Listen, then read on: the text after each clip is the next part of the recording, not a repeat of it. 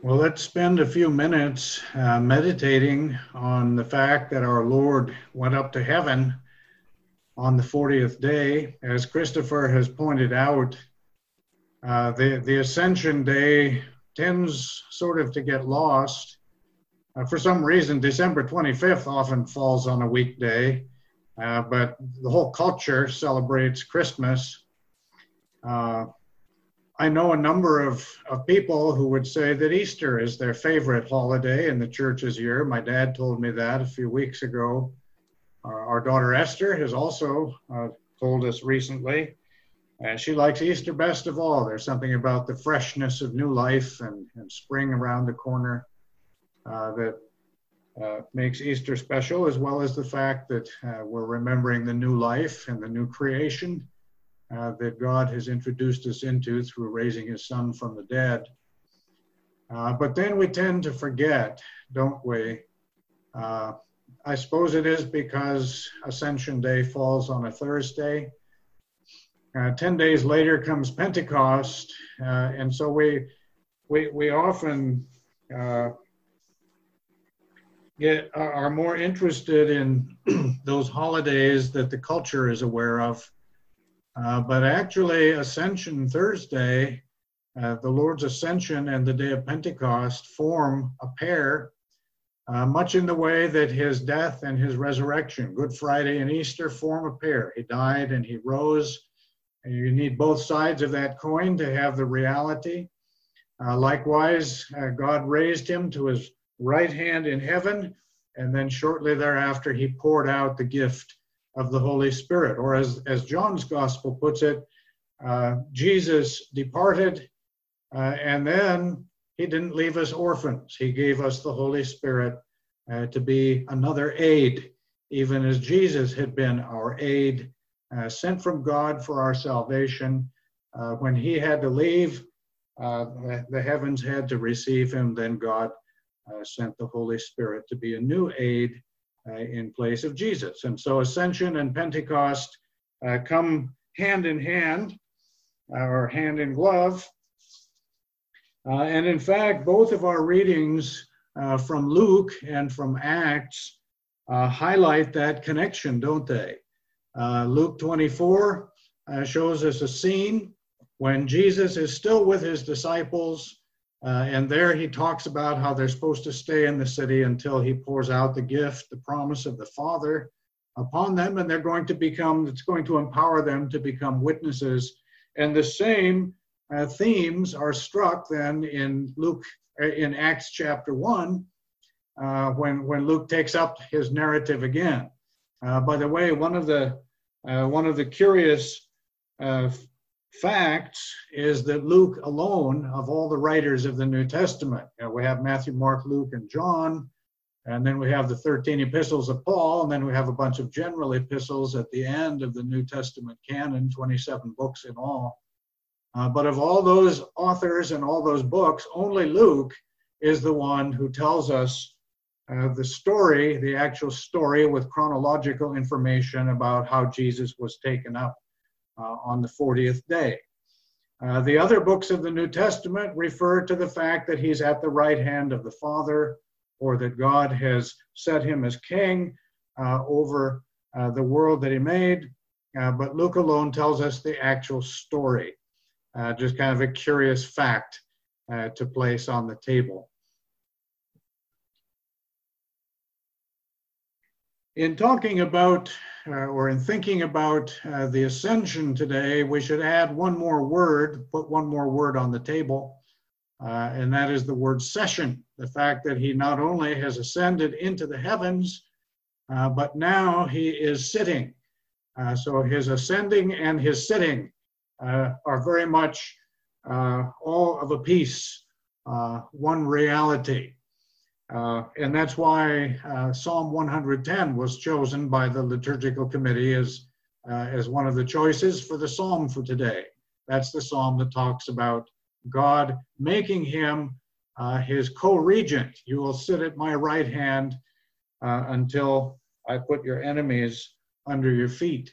So we're, we're thinking of his ascending into heaven and his sitting then, taking his place at the right hand of his Father. Uh, this event marks uh, the inaugural phase of the, of the final kingdom of God. Uh, if we go way back to the beginning of the Bible, the opening chapters in Genesis, right there in Genesis chapter 1, remember, as soon as God creates Adam and Eve, uh, he's, he, he, he blesses them and he says, You're to have dominion over everything I've made. So God placed the human race uh, in a position of ruling God's creation on God's behalf.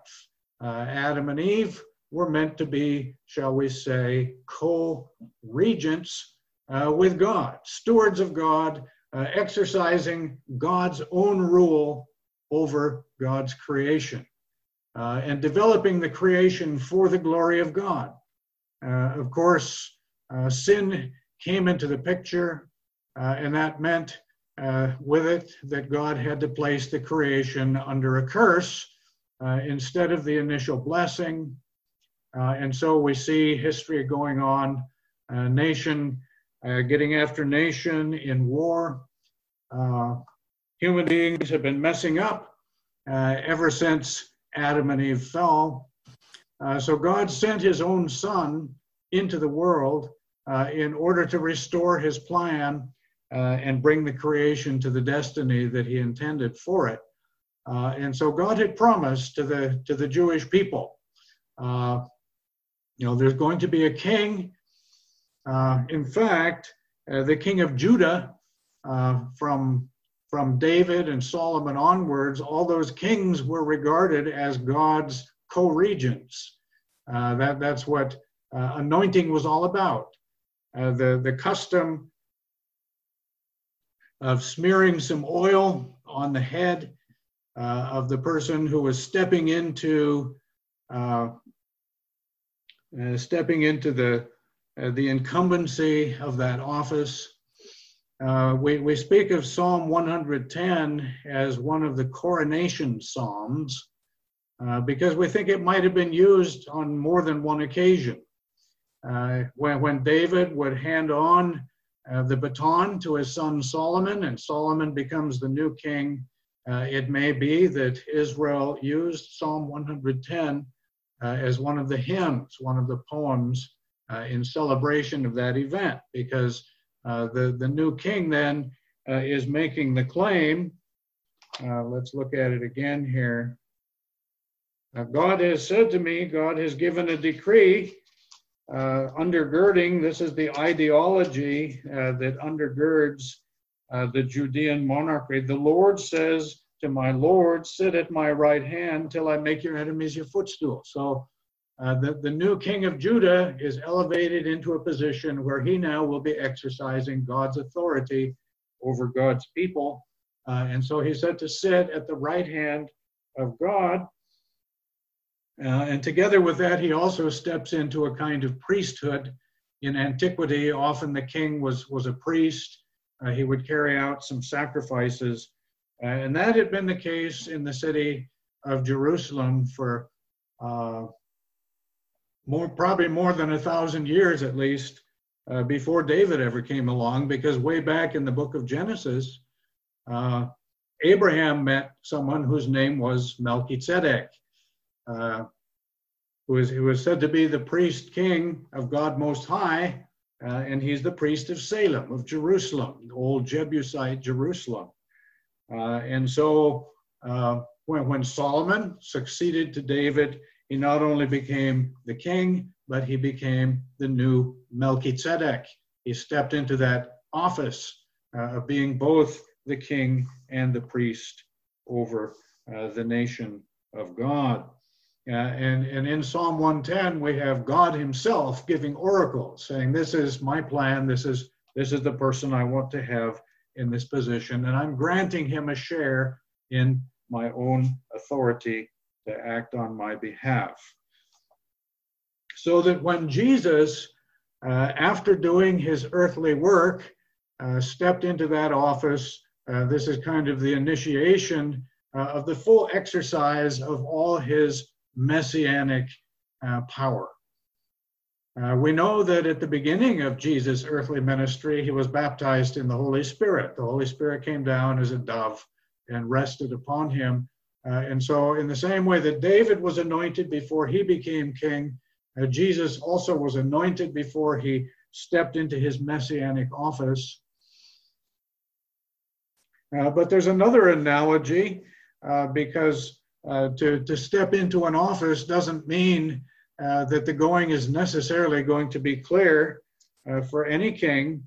Going back into First Kings chapter 2, uh, we see that when Solomon uh, became king after his father David, kind of interesting to read how the narrative sits in, in 1 Kings chapter 2, verse 12.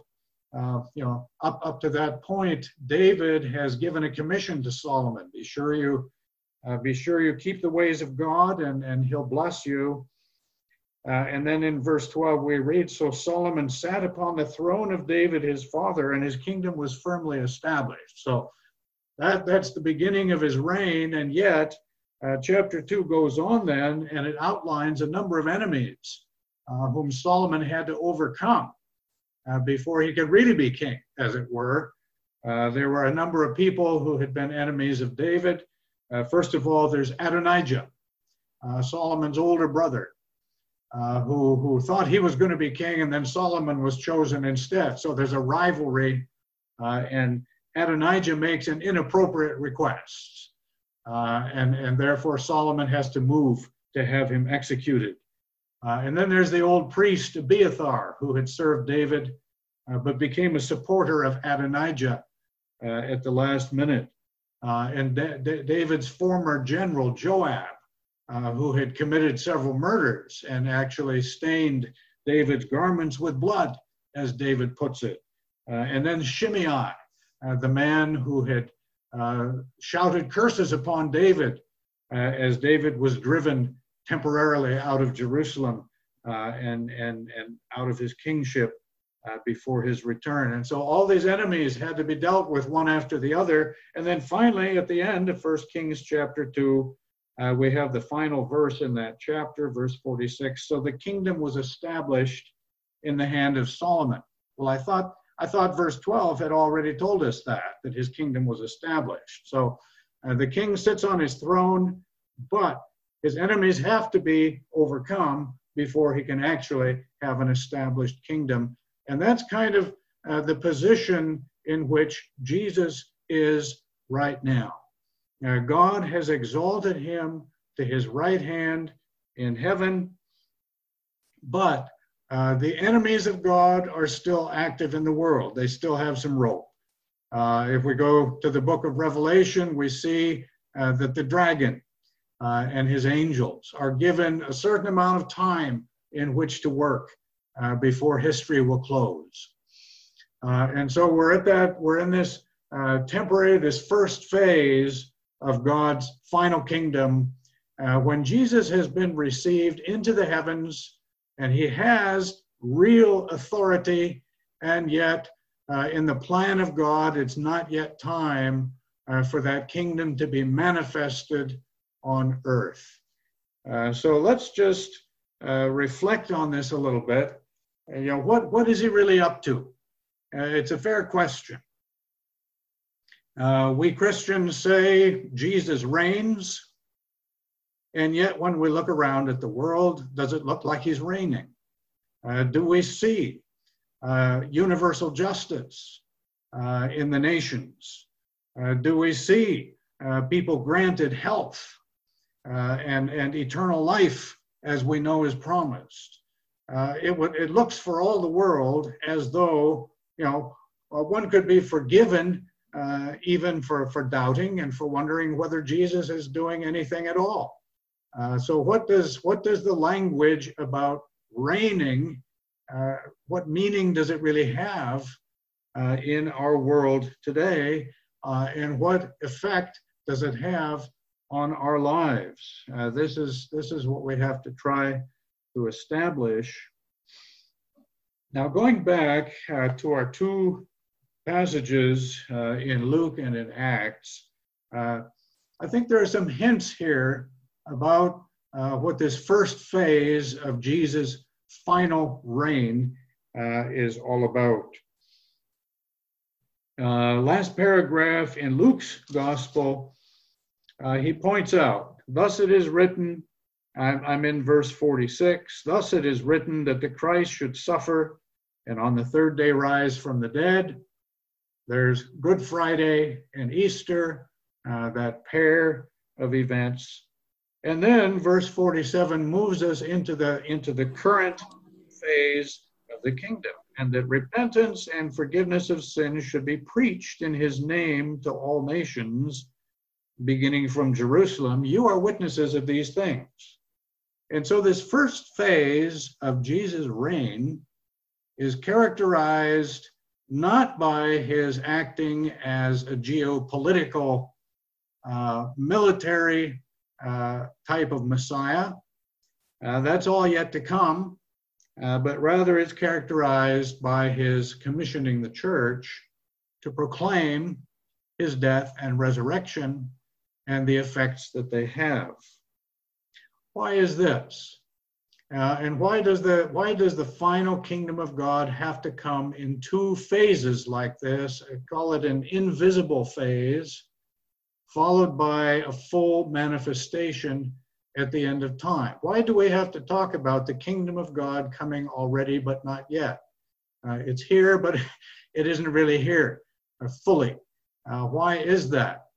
Uh, well, it's because we as human beings, going back to Genesis again, uh, God has, has, has, has given us a life that has a couple of different dimensions to it, call it vertical and horizontal. Uh, we have a relation to God and we have a relation to the world in which He's placed us.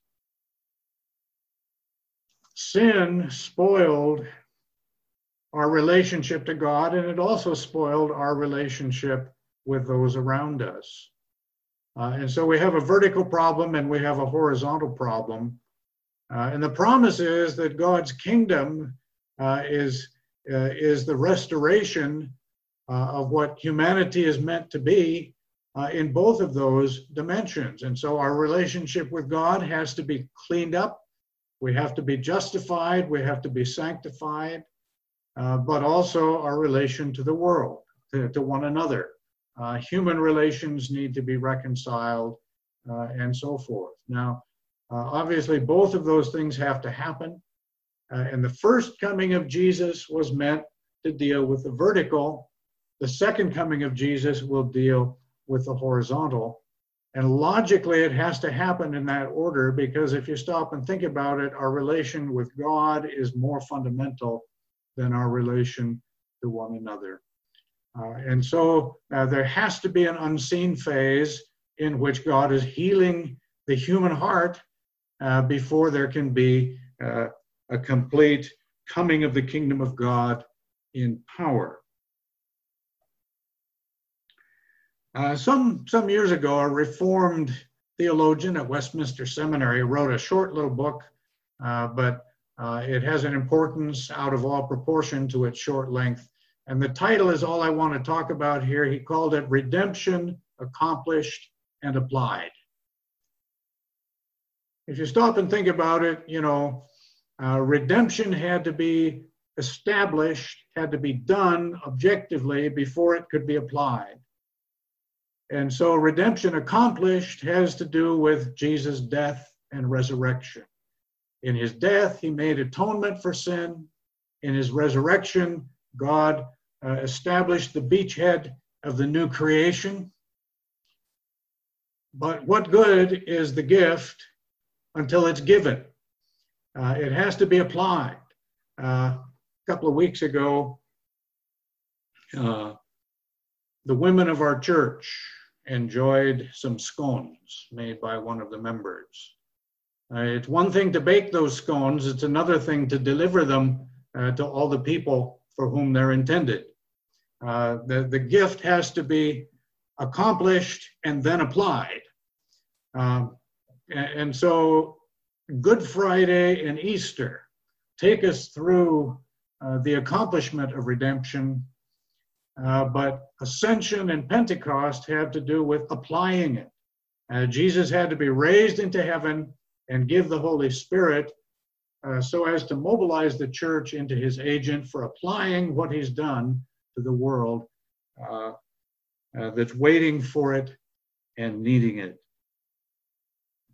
Uh, and, and the reason why this first phase of the kingdom is invisible is because the kingdom of God comes initially uh, within the human heart, as he put it. Just a few chapters earlier in Luke's Gospel, chapter 17, uh, being asked by the Pharisees when the kingdom of God was coming, he answered them, The kingdom of God is not coming with signs to be observed, nor will they say, Here it is, or there, for behold, the kingdom of God is within you. Uh, doesn't have a location in time or space because it begins in the human heart. That's that vertical relationship to God. Uh, and it spreads outward from there.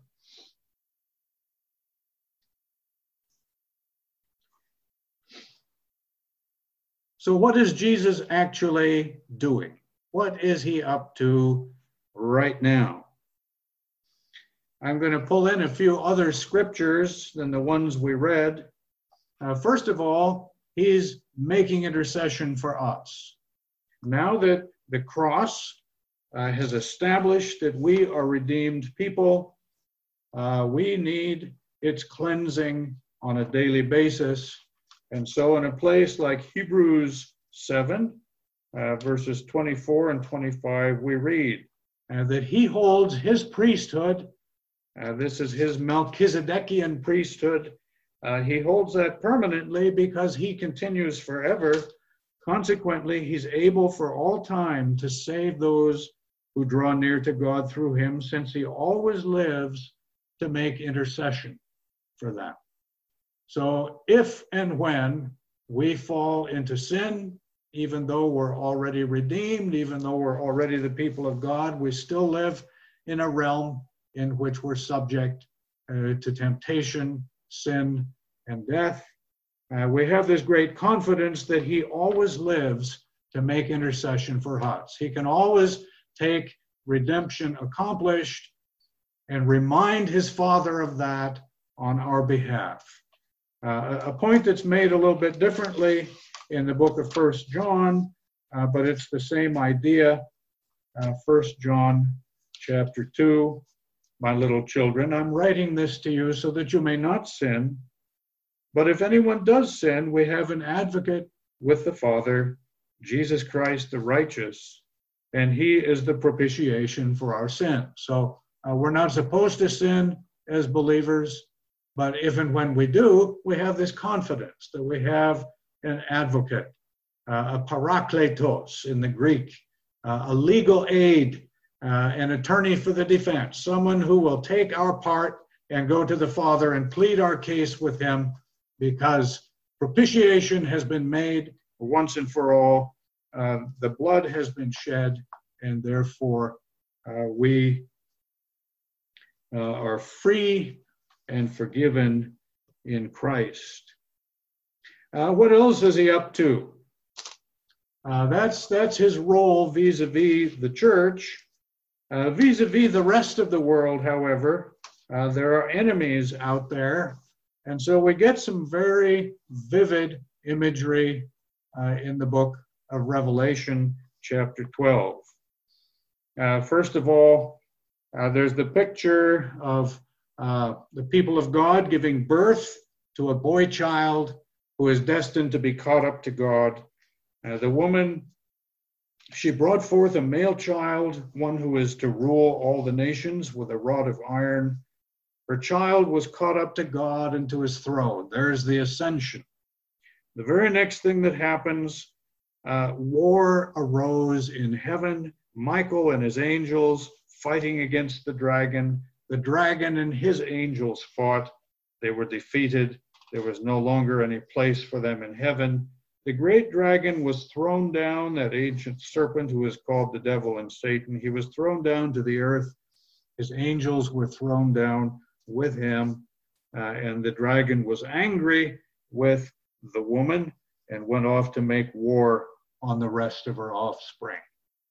So uh, the ascension of Jesus, uh, besides uh, inaugurating his kingdom, it initiates the final fling of the enemies of God uh, as they have their last chance to do their worst. And this uh, sets up spiritual warfare. And so have we seen. Uh, as we look at the history of the church down through the last 2,000 years, uh, it's been uh, spiritual warfare all the way. Uh, so, for example, in first in Second Corinthians chapter 10.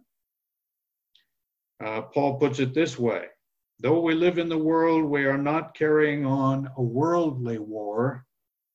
For the weapons of our warfare are not worldly, but have divine power to destroy strongholds. We destroy arguments and every proud obstacle to the knowledge of God and take every thought captive to obey Christ. Uh, this is his apostolic ministry. And it's the ministry that Christ has given to all of us who are members of his church. Uh, it takes place as we do what he said in the ascension passages, as the Holy Spirit empowers us and we go forth as witnesses uh, to counter this world. Uh, spiritual warfare is joined and as the gospel does its work, as the Holy Spirit turns hearts to Him and people uh, are drawn to faith and repentance, in that way, God's initial phase uh, of, the, of the final kingdom uh, is, uh, is manifested in that there are conversions, in that human hearts are healed. Uh, this is the, the first phase that has to take place uh, to prepare the way uh, for the final, full, visible manifestation of his kingdom at the end of time. Now, I brought along, I, I hope I can share my screen and that this will work all right. Uh, I brought along a few. Uh, this, this is a stained glass image from the Queen's College in Oxford. That's where I studied back in the mid 1980s. Uh, this is a window that's in the front of the chapel, uh, up uh, high up on the right side. Uh, and you can see it represents Ascension Day. Uh, this is Acts chapter 1. Uh, and the, the amusing thing about it is the two feet, right? going up into the cloud. this was pointed out to me by the chaplain, Peter Southwell, during my first year there. a kind of a unique stained glass window. This also is from the Queen's College. Uh, it's on the ceiling, uh, and it too represents the ascension, but from a different perspective. It shows Christ uh, going up into the heavenly realms where he's being seen by angels, as uh, First Timothy chapter 3 puts it. To Singapore, uh, one of the newer statues of Jesus that has been erected. Uh, but what I like about this picture is that it captures a little detail uh, that it would be easy uh, to gloss over in Luke 24. Uh, Luke 24 50, then he led them out as far as Bethany, and lifting up his hands, he blessed them. And while he was blessing them, he parted from them and was carried up into heaven. So I love this picture uh, of Christ raising his hands in blessing. So, you know, in the in the previous photo,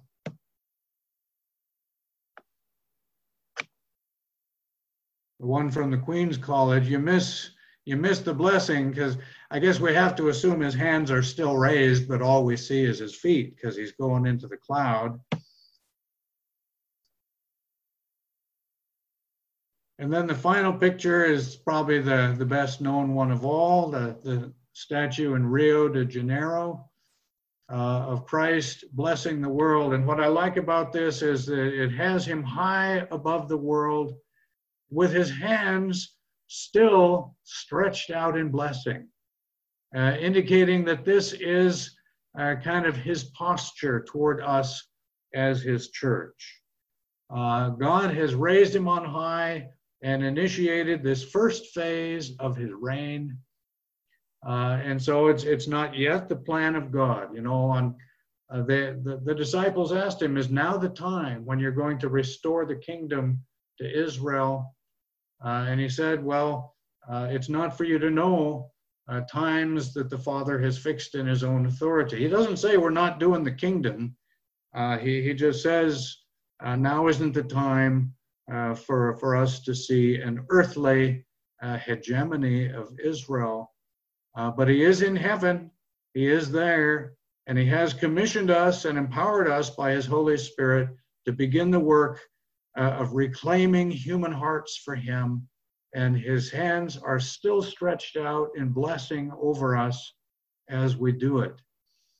Uh, as Matthew puts it, all authority in heaven and on earth has been given to me. Therefore, you go forth and make disciples of all nations.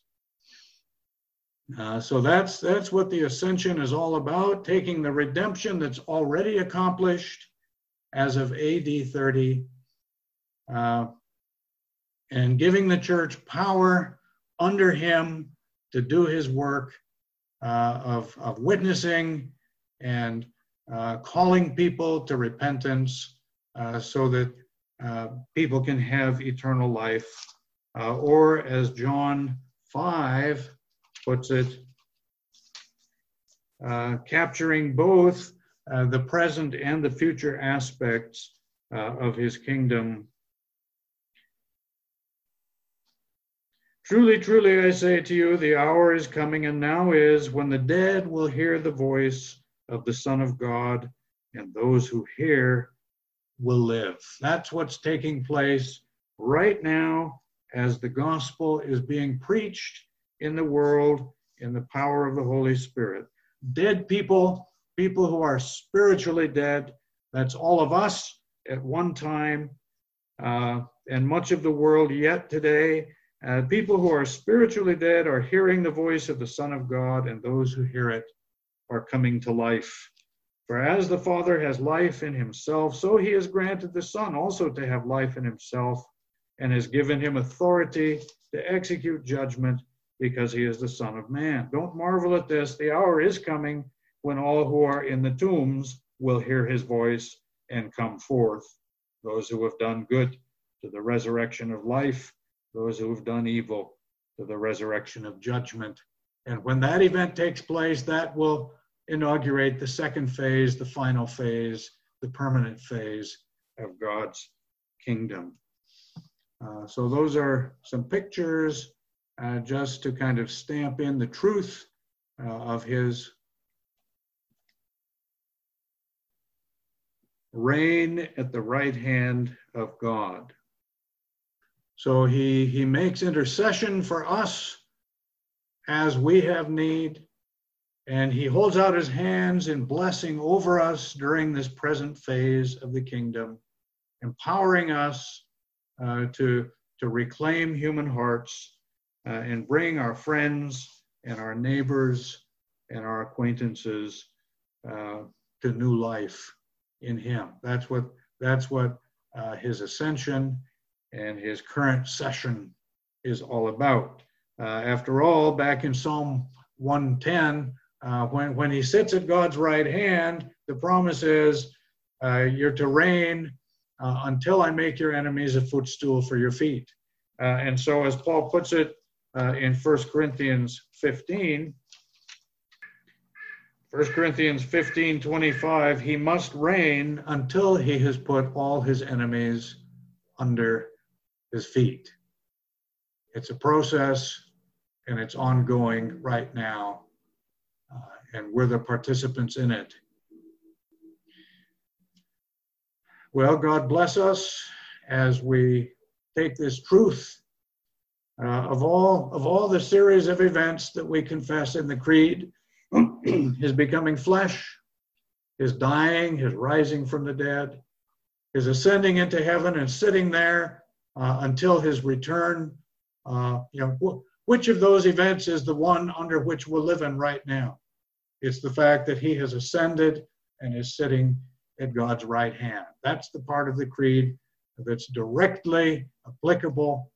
Uh, all the other parts uh, become ours uh, through this fact as well, of course. Uh, he became incarnate so that he could die. He died so that atonement would be made. He rose uh, so that we could have new life. And all of that then is captured as he now sits at God's right hand. So, just a few thoughts on the ascension and what it should mean for us. In the name of the Father, and of the Son, and of the Holy Spirit. Amen. Amen.